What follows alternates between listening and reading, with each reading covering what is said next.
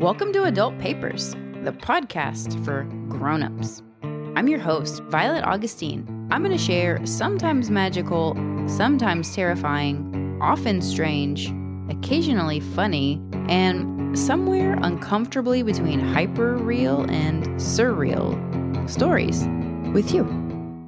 Crying for what seemed like no reason was a thing I used to do a lot. I'm on day 12 of sobriety and it hasn't happened since. This is getting published on day 25, the Saturday after the election. So I'll probably have cried a lot by this time. But anyway, by day 12, it hasn't. I mean, I'm sure it will, if not on New Year's Eve, when I'd normally be sipping a glass of bubbly, counting down, or perhaps on my birthday when having parties where people dance on the tables was a thing. I mean, to be honest, I hope people still dance on the tables. Anyway, one night before I got sober, I was watching Normal People on Hulu for the second time after I'd read the novel, which I devoured in a few hours, and while I was listening to the audiobook on my drive to work. I guess I'm a member of the Sally Rooney cult. Anyway, I mean, saying it now doesn't make it seem like I was crying for no reason. I was watching normal people, for Christ's sake. Have you seen normal people? If it doesn't make you cry, are you even human? Anyway, I wrote this that night. Sometimes I don't even know why I'm crying. I'll be watching a character on a show, laugh at sad holiday decorations, and I'll get up at break to get myself something to drink, and it will force its way out of me, punching my body into a comma shape, and I'll surprise myself by how loud it is, wondering if my neighbors can hear when it happens, I try to let it out. I will stand or sit with my face in my hands, bouncing with sobs, and I'll realize it was because the sound of the piano from a song I heard half an hour ago, and how I miss playing piano. And I realize I've been sad my whole life because I miss playing piano. But I never played piano. But then I'm sitting here writing this down and I'm tortured by the stories that punch their way out of me. And I wonder, is that just my fate? To be this empty vessel, shattered and put back together again and again, just so I can tell stories? I mean, I'm glad for it, for a purpose, any purpose. Maybe I'm crying for more time, the time to tell all these stories. And I realize these stories are the reason I am miserable every day miserable except when I'm writing, and miserable sometimes while I'm writing, because there are so many souls wringing themselves to get out of me. They will surely drive me mad unless I do. So, that character on a show laughing at sad holiday decorations, that was Connell at a holiday party with Helen. Anyway, thank God I got sober. I mean, if I was crying randomly because of the stories I need to write, I will surely cry like that again. If it was about the piano, yeah, that definitely sentences me to a lot more random crying. Did I ever figure it out? Did I get a clue at all from that little journal snippet of why I sobbed like a dying animal in my kitchen that night? I think I was drinking. I was definitely drinking. My kid was at his dad's for the weekend, so maybe it was just stored up and needed to come out. Anyway, I say anyway a lot, but my mind goes on tangents a lot. I love Sally Rooney. I don't love that she's a baby and has like two best selling novels, but I mean, I love that too. I guess I just hope next time a sob punches me in my guts that somehow I'll figure out why. So here's this is a postscript that I'm adding after I wrote what I wrote after I wrote it. Does that make sense? I wrote something before sobriety, then I wrote something else after sobriety, and now I'm just talking. And reading this kind of three times separated. How do you say that? With three degrees of separation, um, not from the original pre sober writing, not from the second draft uh, coming from sobriety, but from the third, I think I was starting to get at the root when I was writing about crying for more time. Because perhaps, you know, Connell's character and that little detail of the sad holiday decorations. Or I don't remember how it was described in the novel, but when I was watching Normal People again for the second time, I was comparing what she had written with what they had put on the screen because I failed and I watched normal people before I read the book and I really wish that I had done it the other way around but I just wasn't a member of the cult yet. I just didn't know what I didn't know but um yes the piano music for sure. Music definitely moves me. Um I watched the new Suspiria last night and um, Thom Yorke's piano playing and singing in that movie. I was definitely sobbing as well. Um, I really liked the new Suspiria. Now, yes, I'm a fan of the original. Um, I saw the original when I was in high school, and it's been one of my top three favorite movies my entire life. So I kind of thought that the new one, that there would be no way that I would love it, but I fucking loved it was weird because it was like three stars on Prime. I don't know why, unless people are just comparing it to what it what they expected it to be. But I thought it was very beautiful and artful. Um, and fucking Tilda Swinton, who the fuck doesn't love her? And actually, I don't know if I said her name right, but like, who doesn't love her for real?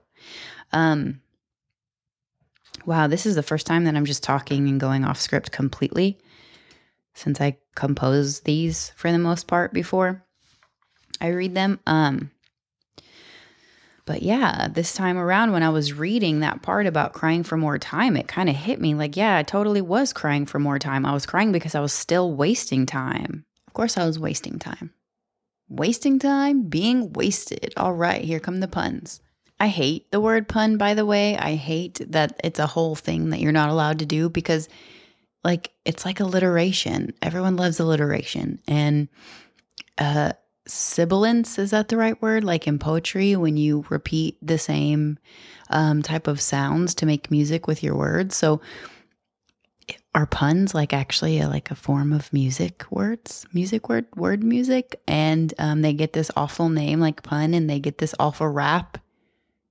I don't know. I've heard some pretty brilliant puns actually. Oh shit. More tv shows. Um the the haunting of bly? The bly something, the new Bly show. The people who did the haunting of Hill House did the haunting of the Bly mansion, Bly, some shit. Um, there's a that cook dude. He had some pretty good puns. I mean, some clever shit. So back to seriousness for a second. I think that I was crying because I knew that I was losing days that every day I wasn't sober was another day I was losing, not knowing myself, not knowing where I was or what I wanted to do.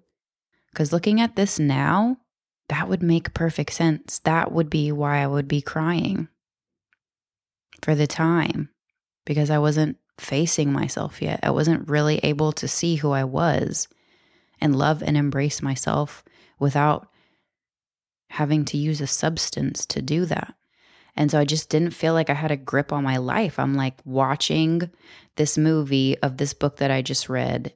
And, you know, I devoured the book because the writing was just so masterful. And I think I was partially crying because I was like, how will I ever reach that level of mastery in my own writing? Well, as I was before, just a mess all over the place without a grip on my life or who I am, how could I possibly have expected to have a voice, like have enough of my own voice and confidence in my own voice if I wasn't accepting myself. Like, I don't know, there are a lot of writers that drink, and perhaps they are already confident in who they are, you know?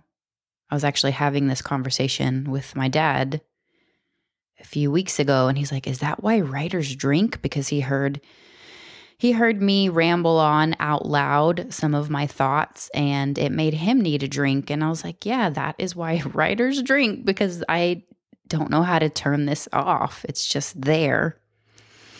But, um, yeah, I had to, I had to quit drinking because, you know, drinking was just me running from something. I mean, it was just me running from myself. And so now that I'm not running from myself, I can face myself, I can see myself, I know who I am, and I can start to develop my voice. I can start to build the confidence. And I really am just now starting to learn the craft of writing, and I'm fucking 35. I have a master's degree that I kind of did in writing. And my undergrad, even though it was in visual arts, I minored in writing, but it took me until I was 35 to begin to learn the craft of writing. But back then, when I was trying to learn the craft, I was too much of a mess to learn anything. So, anyway, not complaining, definitely not complaining. It's just where I am now. I'm happy to get a chance to learn the craft of writing even at 35. It's better than 55. It's better than, you know, 85, wondering if I would even have any more time at all.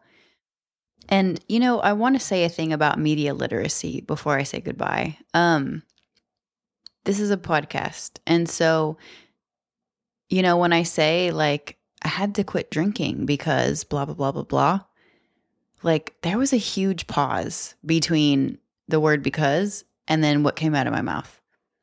But, you know, this is media and I'm not trying to make it illegible for you or unlistenable. So I have to take out the pauses. But the pause is there. It's there. It's been there. It's always there. And so, you know, as a kid, and as a person who consumes media, we all consume media.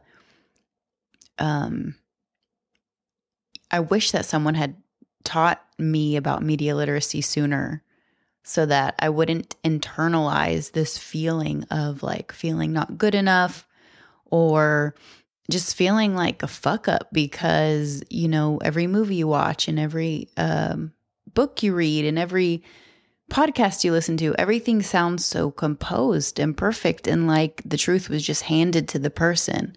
And it's like, no, it's there's a whole I mean, that's the thing about writing that I love, but I'm really also having to learn is that Joyce Carol Oates said it on her masterclass. Um, like if you have actors and you're and you're paying these actors and you're paying five actors, but you only need two to tell the story, then you have to fire the other three actors. And so it's like I had to fire that long pause because it just doesn't serve the composition, the overall composition.